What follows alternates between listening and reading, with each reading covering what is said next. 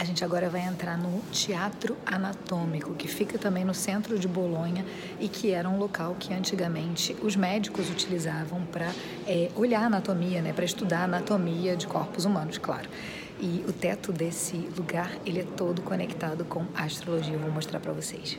O Teatro Anatômico de Bolonha é um dos marcos históricos mais interessantes da cidade.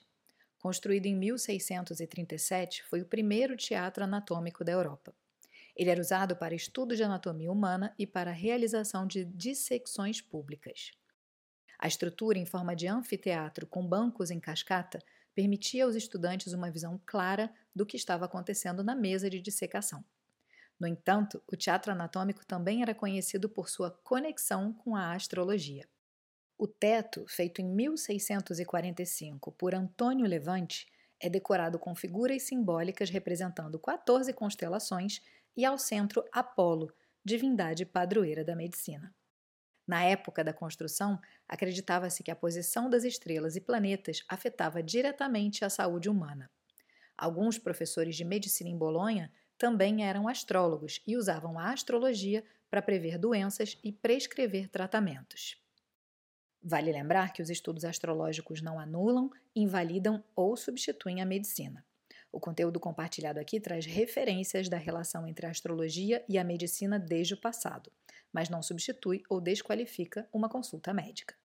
É fascinante pensar como a ciência e essa ferramenta de autoconhecimento milenar estavam tão entrelaçadas no passado.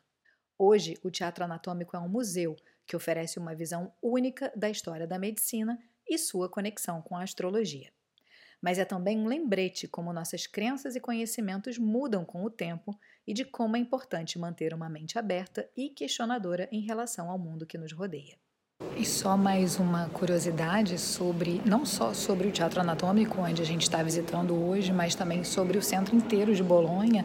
É, ele foi bombardeado né, na Segunda Guerra Mundial e muito se perdeu durante esse período com os bombardeamentos. Então, há muito do que a gente vê aqui que foi é, reconstruído, reconstituído dentro do que eles puderam fazer logo depois desse bombardeamento. Inclusive, as duas torres, que são um marco da cidade, né, é, disse que é, durante durante a guerra, o desejo dos inimigos era justamente derrubar as torres. E isso não foi possível e por isso as torres ainda estão de pé. Aliás, uma delas é tem uma inclinação ainda maior do que a Torre de Pisa.